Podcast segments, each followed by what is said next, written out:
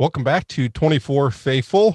We are back today and we are going to be talking about the last couple episodes of season number six. And some are excited, some are not so excited. And we get thrilled. to look at this conclusion here of of season number six. Joined today with uh, Bradley Adams and Joel Wood.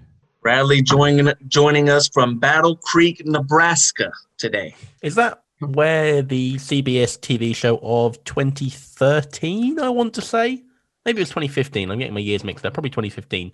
I assume that's where that was set. Well, well, Bradley, you're the uh, you're the spoiler TV guy, not me. Well, this is okay? true. I should remember, shouldn't I? All right, this is stuff that you should know. I'm gonna I'm gonna say for the sake of argument that it is. Okay. There you go. Checking out the set.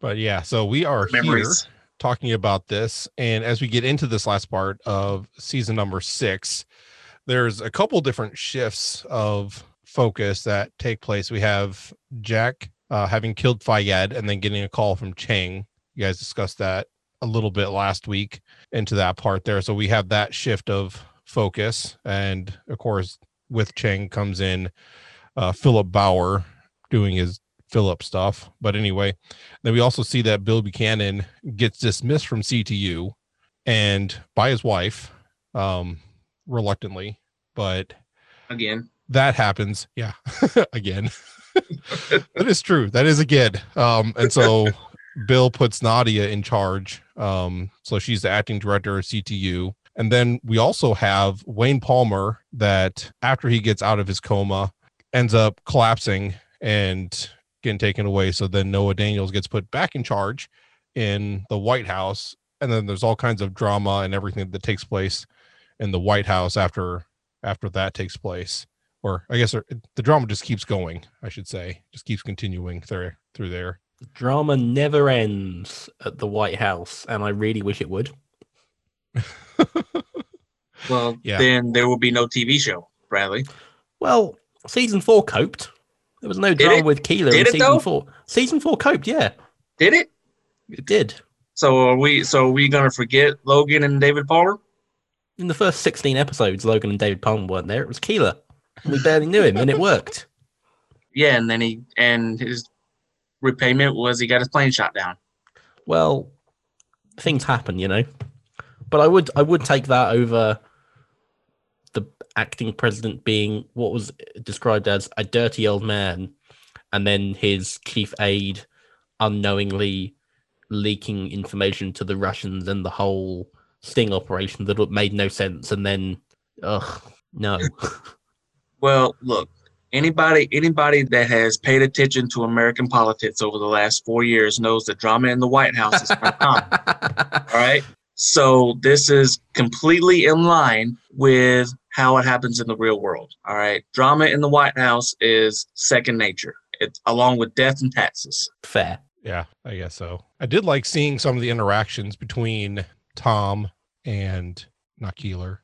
See, you got you got his name stuck in my head now. Daniels. Daniels. That's not my fault. I didn't mention him.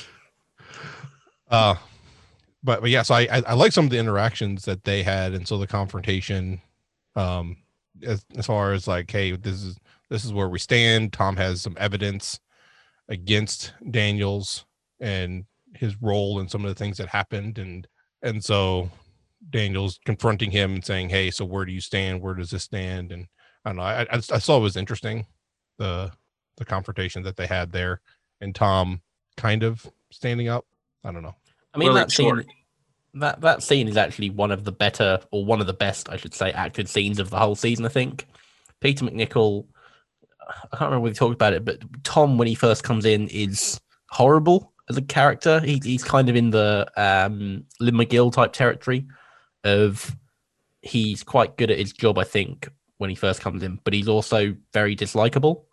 And he's Peter MacNicol is is brilliant from the start, but there is that stretch where he forces Karen out, and you don't like Tom. And as the season goes on, he becomes a lot more likable. And you are right that his interactions with Daniels here, Powers Boothe, and MacNicol are two fantastic performers.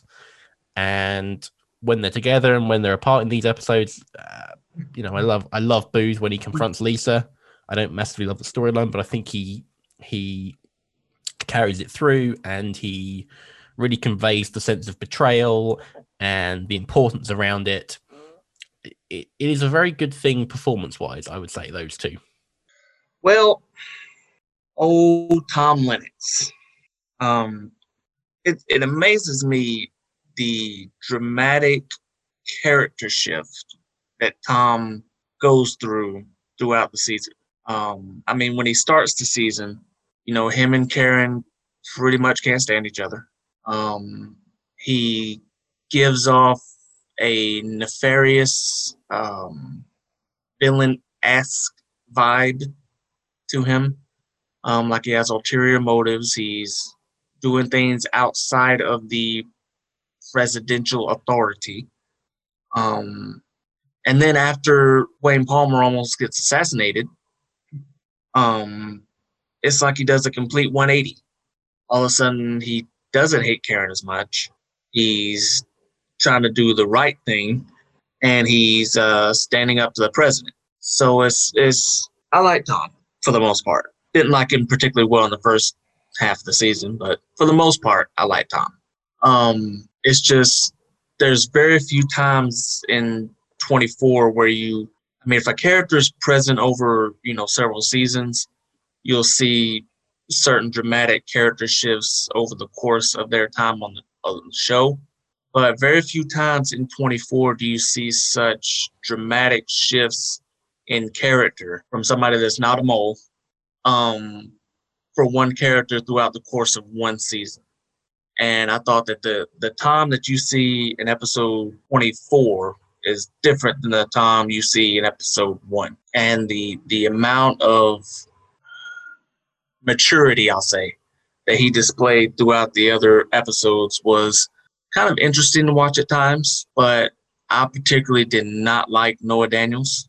Um, he's not as he's not as worthless as Keeler, but he's up there as far as presidents that didn't do jack. Um, you know, I'll put Keeler, Noah, and then Wayne's kind of down the list somewhere.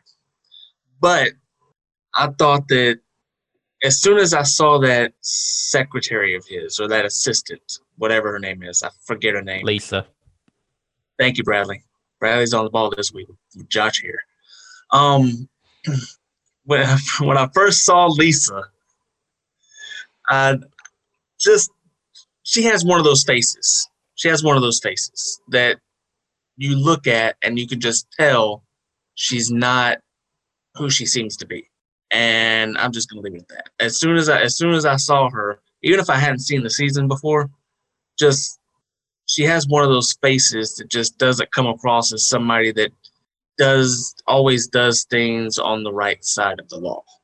Daniels comes in and he's smug and just very hard to like after the sort of the nicety of Wayne Palmer that we, we know and love. And then Lisa's beside him and she's somehow worse and the whole the whole leak storyline with Mark Bishop and them trying to fool the Russians. It's just, ugh, it's not good. Well, if you can't fool the Russians, who can you fool? Well, we also have a situation happening in CTU, and so uh, there's well, there's several situations that take place there, I suppose, but we have an attack. So we have the Chinese that wants to get a hold of Josh and it's just I don't know. This is what the 20th time the CTU gets attacked and it's I don't know. You know, you would think with all the money that C, with all the money that CTU has coming in and the fact that they're a government agency, you would you would think that they would invest in a little bit better security. You would think. Yeah. I mean, this is the third attack on CTU, I think the bomb in season two and the nerve gas in season five. And those two had fairly reasonable explanations behind them. You know, you look at it and go, right, okay, well, Jack and Joe Ward's crew have managed to fake being electrocuted crew or whatever it was they were, and they've got in that way. Okay, fine. Season five, Lynn lost his key card. Haas has um, managed to overwrite it and get in pretending to be Lynn McGill, essentially, but an actual staffer. Okay, fine, that works. And then this is just well, they've they've come in through the basement. They've come in like through a hole in the in the in the gutters, in the sewers. And and really, I mean, really, is this is this what you're trying to tell us? Mm-hmm. And then, uh, you know, in a season where a nuclear bomb detonates and kills thirteen thousand people, it's really frustrating that the defining moment of it comes here in Milo's death because it sums up everything wrong with this season and everything wrong with the approach that this season takes based on trying to be season five. And it's because when Milo dies, and, and, and you should, I think we should preface this by saying that Eric Balfour wanted out of 24. So he, he wanted to leave. This wasn't a, oh, let's just get rid of Milo on the, on the cuff. It was Eric Balfour wanted to leave and do other things. So they knew they had to write him out. And the approach here is that it's a situation where he's not a threat. He's not doing anything that's going to damage Zhu and his team's raid of CTU. He's not hiding Josh. He's not doing anything like that. He is in a situation where they're they've taken over the floor, and Zhu, the leader, to ask to know who's in charge. And Milo stands up and he shoots him for no reason. Yeah, the and only then, reason that comes to my mind is that mentality of like you go to like you're in jail. It's like you go and you beat up the toughest guy to kind of show your position. That's the only thing that but potentially they've, makes they've, sense. They've killed all the security guards. They've taken all of these people hostage. Like, at what point do you then have to say, "Oh, well, I'm actually, you oh. know, we're in charge here. We've got all these machine guns. We've got all this weaponry. We're in charge." No, we, until we kill the acting head of CTU, we're not in charge here, are we? And then and and then you know, ten minutes later, they've got to use Nadia because Doyle's calling, and so you know she has to tell him that everything's fine. And it's just like, well, why? And then it kind of tops off when he's trying to get Josh out of the the air ventilate the ventilation system and threatens Marilyn and he he uses this line there's been enough bloodshed today like you haven't just 5 minutes ago killed an innocent civilian essentially who caused you no threat and who you just simply asked to stand up because you wanted to know who he was. Like the security guards obviously are a threat to you. He is not. No one on that floor is until Jack gets there. Obviously, okay. It frustrates well, me. Okay, well, first of all, those security guards haven't been a threat to anybody in six seasons. In all theory, in theory, I said. If those if those if those men had watched any of the previous five seasons of 24, they would know they're not threats. All right. So let's just let's just be honest. I've never seen in the six seasons so far. I haven't seen a security officer put up a fight yet. So they are the stormtroopers of CTU. Let's yeah. let's just let's just get the whole security being a threat thing out of the way. I wasn't a big fan of the Milo character. Eric Balfour is a a uh, respectable actor. You know, he's a I don't mind the actor per se. I just uh, don't particularly not a fan of his character because he didn't really seem to serve a purpose other than being somebody for Morris to go back and forth with. I thought the forced, I guess you can call it, relationship between him and Nadia was cringeworthy at best. Um, Emphasis on it, the at best. There's a, it, I, it, it's particularly bad actually when their their kiss just after she's released from custody isn't great, but it's made so much worse by the fact that Chloe sat there watching. It's it's it's well, you know, Chloe, Chloe is always good for adding a creep factor to every segment. Um, but I, I just thought the whole relationship was kind of forced. Like I didn't I didn't mind, you know, them having a relationship with two characters in CTU it just seemed as if Nadia and Milo didn't really have good chemistry um, to be able to make that relationship work. Um, Chloe and Morris, excellent chemistry. Nadia and Milo, not so much. Um, so I thought that part was kind of that's what really kind of turned me off of character because it just didn't seem natural to me. Um, so by the time so by the time he got shot, uh, I was pretty much done with his character by that point. No, he was good and he was good in season one. You know, in small doses. You know, when Jack made him look like an idiot. Um, so that was okay. but having him through a whole season, especially five seasons after the last time we saw him, I don't know too many people that were clamoring for a return of Milo. Um, so I thought that, you know, even though his death was made to seem like they wanted people to care, um, I just don't think it had the same effect as, you know, some of the previous 24 deaths, um, especially those that happened in CTU. Um, secondly, it's amazing that CTU's been attacked three times, um, had CTU wrecked three times, and they always managed to rebuild it in remarkably quick fashion. it's, it's amazing how quickly everything's back to normal. I just CTU. There's a few things that you can guarantee in a 24 season: a bomb threat, a mole within the government, and CTU getting attacked. It seems like a it seems like a common theme for at least half of the seasons of 24. And I thought that there were certain tropes, I believe that's the right word. There are certain tropes that 24 tends to go to just a tad too often. And having CTU be attacked three times in four seasons, I thought was a little bit much because at some point, at some point you start to expect it. Like when the season starts, you're starting to wonder, okay, at what point in the season are we going to find out who the mole is? Before episode one. And then you're wondering, okay, at what point in the season is CTU going to get infiltrated? And I just thought that I enjoyed it for the most part. I just thought that it was it's a it's a trope that they go back to far too often. And taking over an entire government building just to retrieve one kid, I thought was a bit much. Mm-hmm. Yeah, usually they go down the route of contacting one of the people and saying, "Hey, you need to get this person out." I don't care how you do it, blah blah blah blah blah. But they've done that several times, so they were like, "Oh, let's do something different." But that we've also yeah. done several times. Yes. Eeny, meeny, miny, mo. Well, at least they didn't give Milo a silent clock. That would have been horrible. I'm still mad they didn't give Tony a silent clock. But let's move on. But within the context of everything, why would they?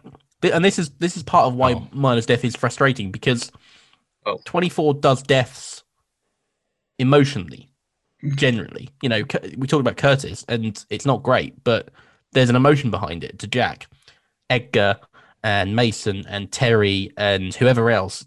You know, there's it's always the emotion with the silent clock, and it's usually emotion when it comes to major character deaths.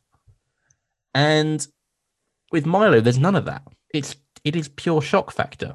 It and, and it's again season five is everything comes at you and surprises you out of nowhere. So season six thinks, right, let's do that again. But it doesn't get it right at all. And this is just I think this is the best example of it for me. It, it's just we need to you know, we need a good end of act break. Eric Balfour wants out. Let's kill Milo. It's really sudden. And that's that. Yeah. That's a, yeah, that's all it is for me. a lot better way of they could have went off. another way. They could have went another way if they wanted to kill the guy off. I mean, yeah, there's a lot of different ways uh, they could have done that. At least having sort of making a play to try and take one of the guns or something. Like it's it's not great, but at least then, well, there's a reason for the terrorists to kill him. He's tried to do a he's trying to be a hero, or whatever. Standing up yeah. to protect Nadia from, you know, the the only reason he does it is because he assumes that they'll shoot him, which I guess is right, but I don't get why. Uh, but anyway, so they were getting their goal was getting Josh, and they find out that it's Philip that is behind the whole thing. And so we had this return of Philip, which we weren't super pleased with the first time. And then we get him coming back here. And it, I don't know. Joel anyone, is a lot more passionate. Tell me what I the think. purpose Anyone able to tell me what the purpose of Philip Bauer is in these episodes? Like, what what is the point of his existence? Family connections of Jack. That's no. it.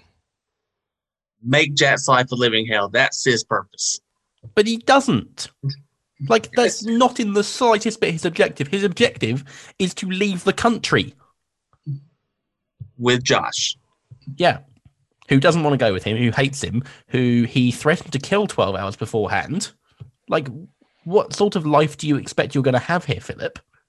well, sometimes when you want the kids to get in line, you just gotta make some veiled threats. All right. Not to mention, not to mention, he was then also involved with the terrorist plot that he's trying to escape from, and his father was involved in it, Josh, and so the whole family's a complete mess. But you know, happy families in China, yay! Well, he's hoping that once Josh realizes everything that he has, or that he will have, then maybe it'll turn him around maybe it'll make him uh, as he gets older maybe he'll start to understand a bit more. And then uh, philip can turn him into another graham. You know that's my theory on on the the thinking behind philip bauer is that maybe he thinks that as josh gets older and starts to that he understands how things work that maybe just maybe he would uh be more receptive. Kind of like Graham. Only not as much of an idiot. Well, there was a line to that effect. He said that he doesn't expect you to. I don't expect you to understand anything, everything. Not now, anyway. Someday you will, and you'll thank me for it. It's very Stephen Saunders. In fact, like it's almost word for word what Stephen said to Jane, um, just before the Chandler Plaza stuff. And like, really? I mean, really? His Philip's existence within these episodes here, we talked about it before, but he doesn't really have a purpose as a terrorist. He is trying to cover himself in the earlier episodes. His whole existence within the show is to kind of almost erase his existence within the show to hide the fact that he was involved in the terrorist plot, to avoid prosecution, to get Graham out of it, and then here, it's just to escape. You know, Cheng, Cheng, I don't particularly like at the end here because it's get some technology and leave. But at least, kind of, there's a purpose that he's doing it to serve his country.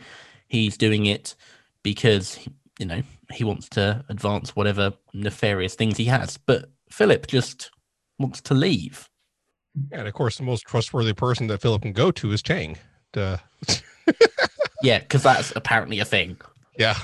Well, I mean, Cheng, Cheng goes to Philip, doesn't he? I'm, I'm assuming because he needs the chip repaired. Well, I mean, if you be. can't if you can't trust an evil Chinaman, who can you trust? Well, then he's like he he distrusts him because he makes horrible mistakes. But then he's like, well, you know, you, you've made your mistakes have been totally unacceptable. But China's my future, so it's fine. Let's work together still. yeah. Okay. The attack on the oil rig's good. I'll give it that. That that's really nice, and I, I love the Jack and Bill stuff in those final episodes. Um, even though it's quite weird that when he was prepping the building to blow up once Audrey was safe, um, that he told Bill that he's been a good friend, even though he's known him two days, and it is two days because he disappeared for eighteen months after meeting him, and then went to was in China for twenty months after he returned and was with him for a day. So that's a bit weird, but you know, I'll let it slide.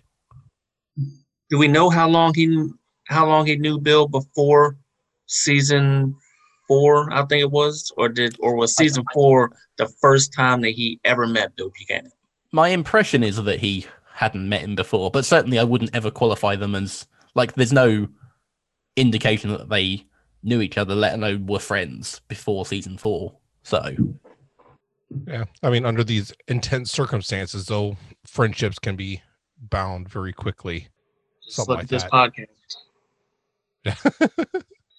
I don't know. Uh, I, I, I thought I I think Bill had more of a healthy respect for Jack as opposed to a you know go out for a beer kind of friendship.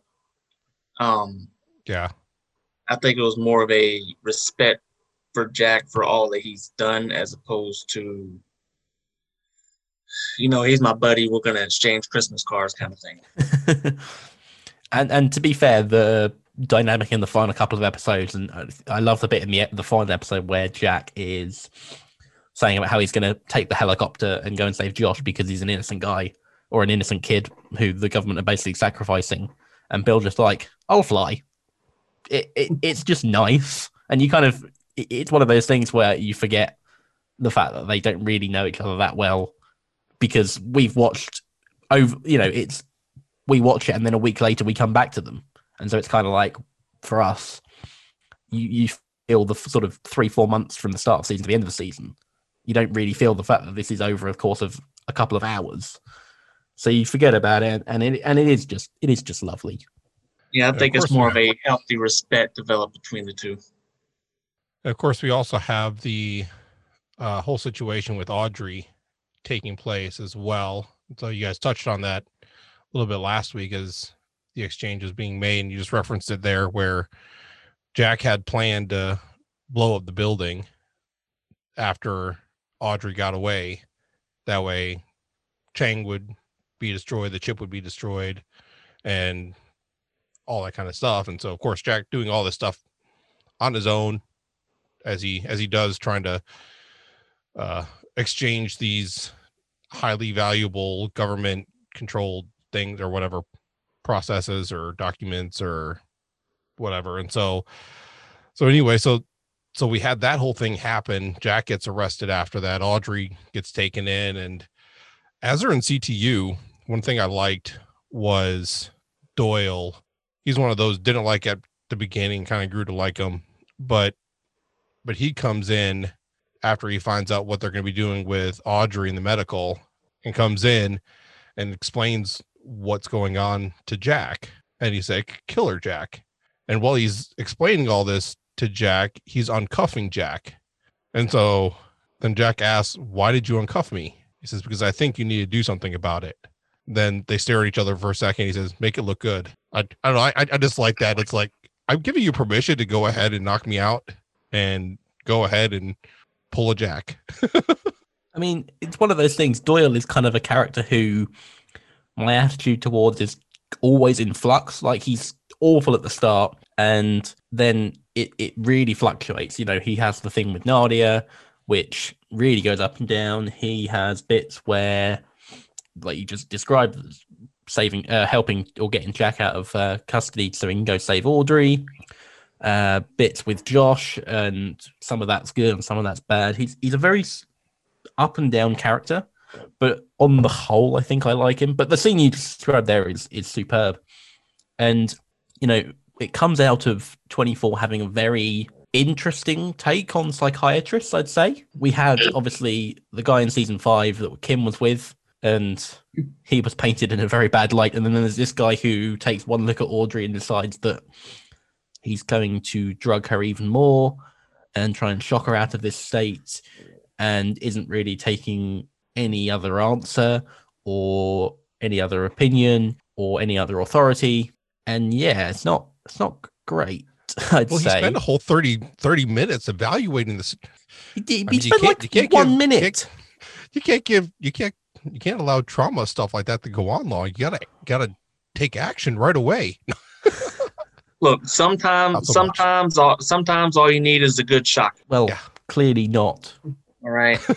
sometimes sometimes if you're you know i'm i'm all for that really you know i i would prefer they just shock you you know at will you know anytime anytime you're in a trance oh let's just shock them you know if daydreaming shock them stare off in space shock them you know I, that's just me maybe i'm a little bit much but you know i just prefer maybe. just just shocking them just for the sake of shocking them you know I, that's just me maybe they could have done a little bit more you know, maybe they could have evaluated the situation a little better. Um, I particularly like Doyle. Um, I like the actor. Um, I didn't particularly like him when he first got there because he seemed a bit of a jerk. Um, but then again, a lot of new characters that 24 introduces start off as jerks.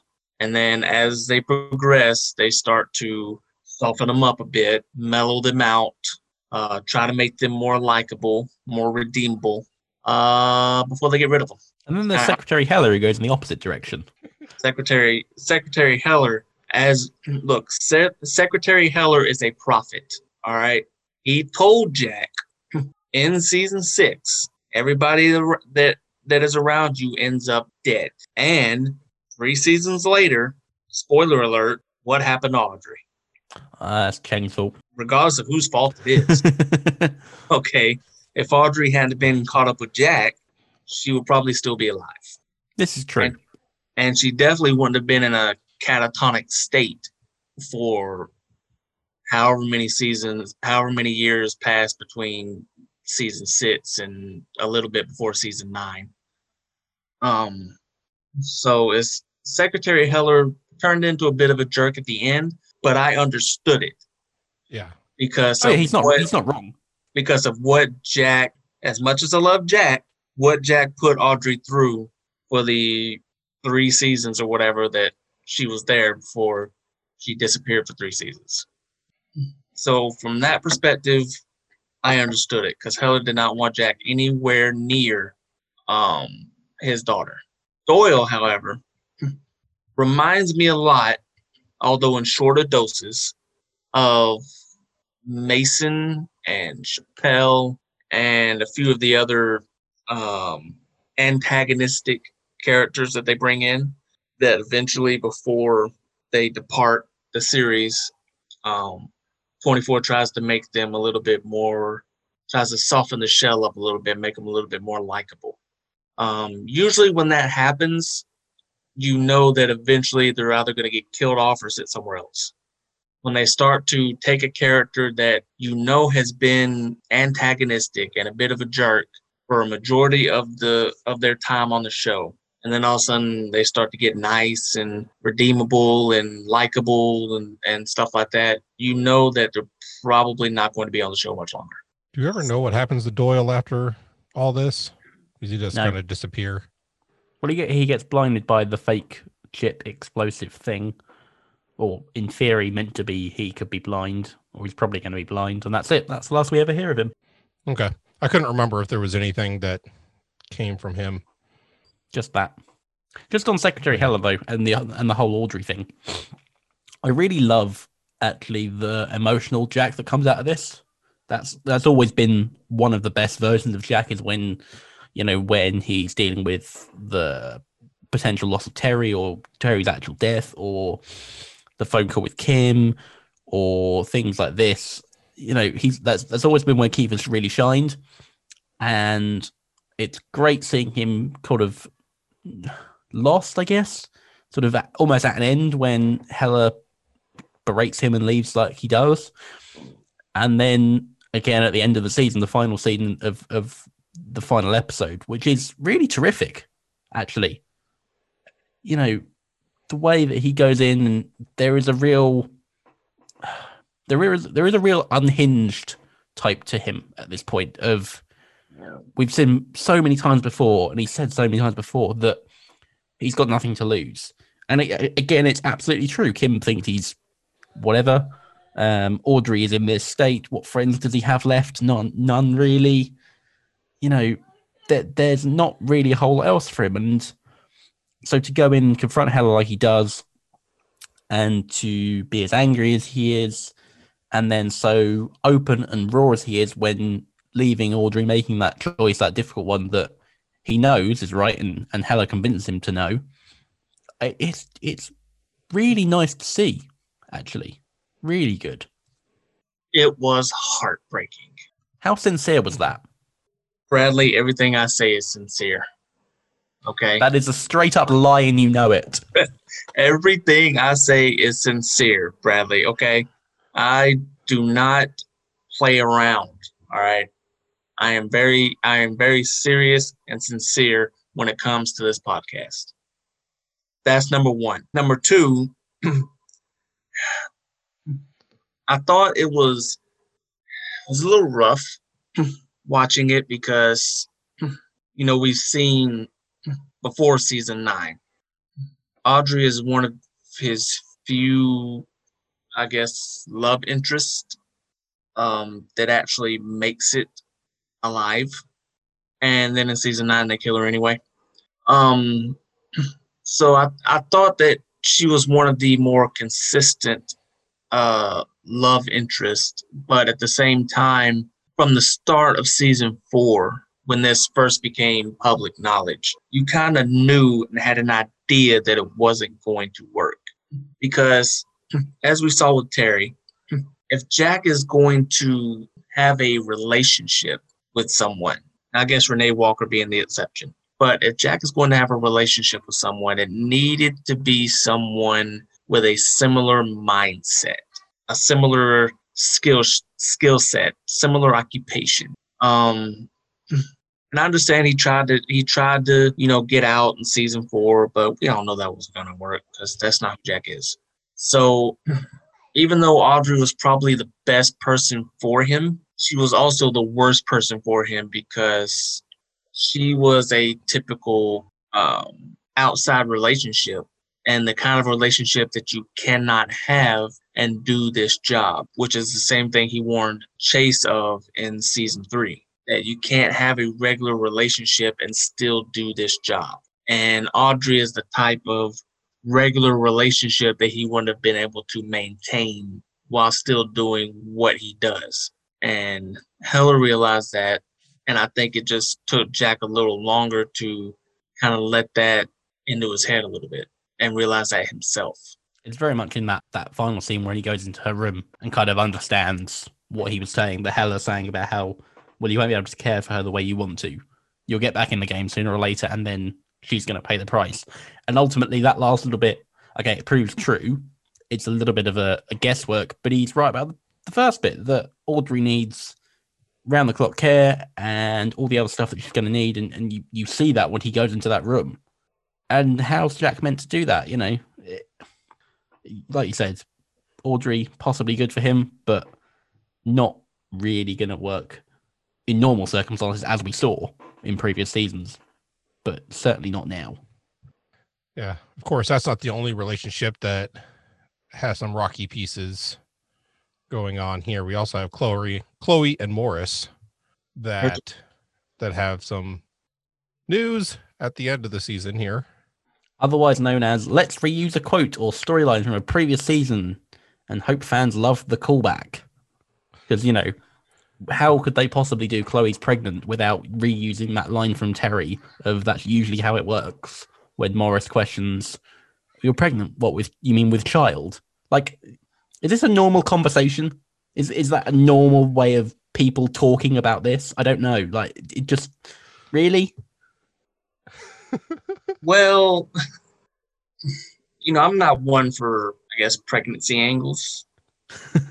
um, I thought it was a natural evolution, I guess, of the relationship. But forgive me, I just can't picture this kind of thing with Chloe. Just can't picture it. I just maybe I'm missing something, but I just can't. I just can't see it. Watch season seven then. season seven. No, we're not. Don't don't start this rant yet. season seven was a was a precursor to season nine, Chloe. Okay, let's let's get that out of the way. Season six, Chloe. I just can't. Maybe it's just me, but I just can't picture it. You know, Morris is he adds that balance. Like I said, on screen they have great chemistry. um, but I just don't unless the pregnancy angle was going to lead to a storyline or unless it was going to lead to a you know something further then i don't understand what the point of it was. Because in season seven did did we or did we not see uh prescott when morris dropped chloe off at the fbi building? We do yep. Okay how many other times do we see him in season seven? That's it, it's a very long time since I watched season seven, but I want to say that's it. Okay. I thought there was another time later, but I could be wrong.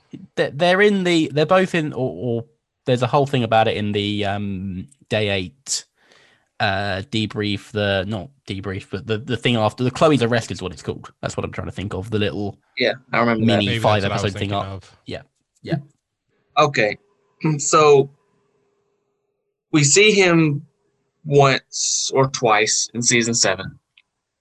We see him when Chloe gets arrested in season eight. That's it. So, what really is the purpose of giving her a son if you're not going to incorporate it into the story? In the same way that what's the point of killing Milo? It's because, oh, look, isn't this the big twist?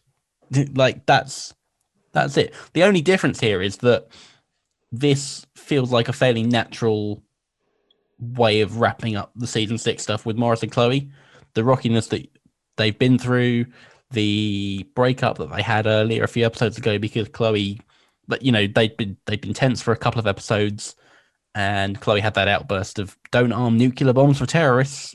Not great, but the whole thing kind of feels fairly natural to come to this point. I'm not particularly keen on the pregnancy storylines either, but I think Carlo Rota and particularly Mary Lynn in that breakup scene and you know the aforementioned callback line aside, that scene where she tells him is really really nice.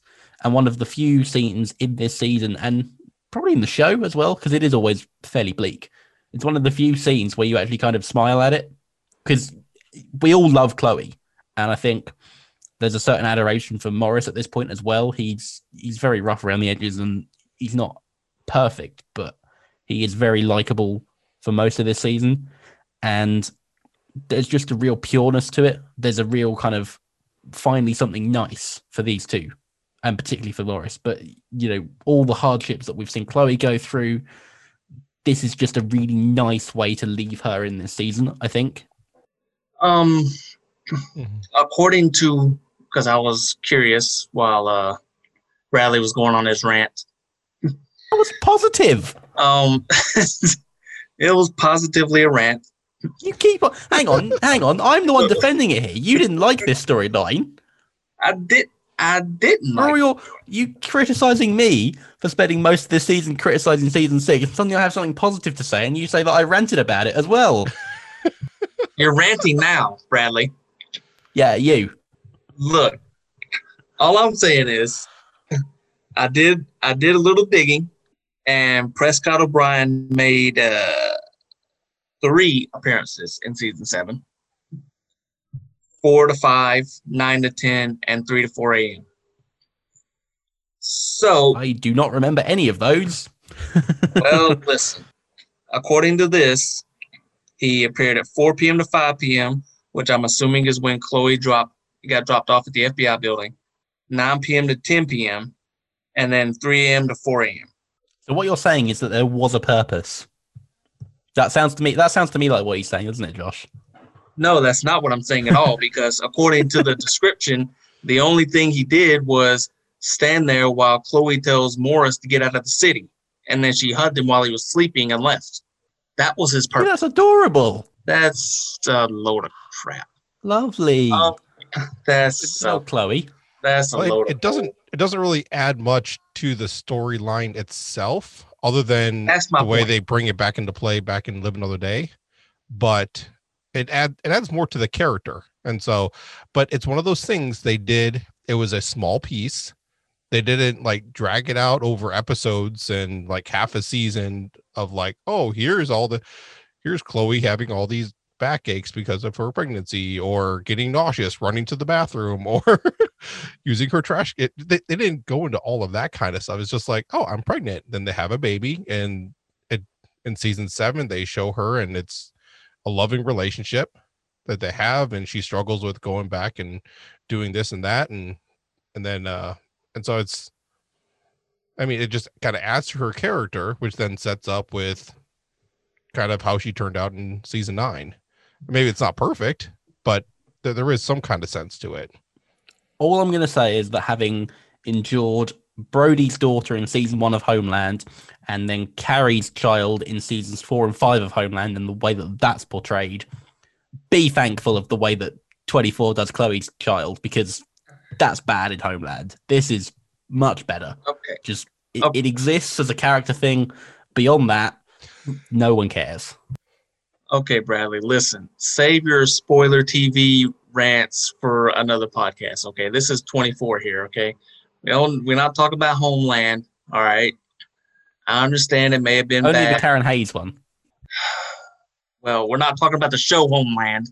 All right, we're we're talking about Chloe O'Brian, who is by far probably a better character than everybody on Homeland. Oh, but anyway, that leads us to the end of this episode. And so, uh, not totally done with season six, I believe next episode coming back to kind of fill in a couple of the different pieces that uh, were missed throughout. Uh, but then also, uh, this is actually going to be my last episode for the foreseeable future. And so, okay. Audio Yes, description coming in, but Joel Joel has been doing some thumbs up and thumbs down. He was doing a lot of thumbs down there for season six, and then as Joel, sorry, as as Josh described that this was going to be his last podcast, the thumbs kind of veered upwards. So, you know, take from that what you will. Oh, but yeah, so I just had some different situations happening with my job and things like that. I'm not going to be able to maintain it, uh, but I know Bradley and Joel are going to be able to do an excellent job being able to um, finish up the rest of the series. And so I'm looking forward to listening to it myself. I don't know about the And- excellent job part. Well, Bradley's going to do a good job at least. So Yeah, I don't think anybody that listened to the podcast last week is going to think that's going to happen. Well, I listened to the podcast last week, and I am confident of Bradley's ability to That's be able to you're power biased. through. That's Probably. because you're, that's because you're biased. All right. I- I'm very much going to miss Josh's support in these arguments, to be honest. That's I'll, because uh, that's that's because that's the only reason that you're able to get an argument in is because you have Josh on your side. Well, maybe I can contribute by sending in feedback, like uh, everybody else can be able to do by going to Do it via the 24faithful.com. Or yes, I can leave a voicemail, and, nice, nice, nice and other people there, can be able to do. and so, if you want to leave a voicemail, you can call 405-771-0567. I'll probably be able to contribute some via that way. Anyway, so we are wrapping up this episode. Glad to talk to you guys.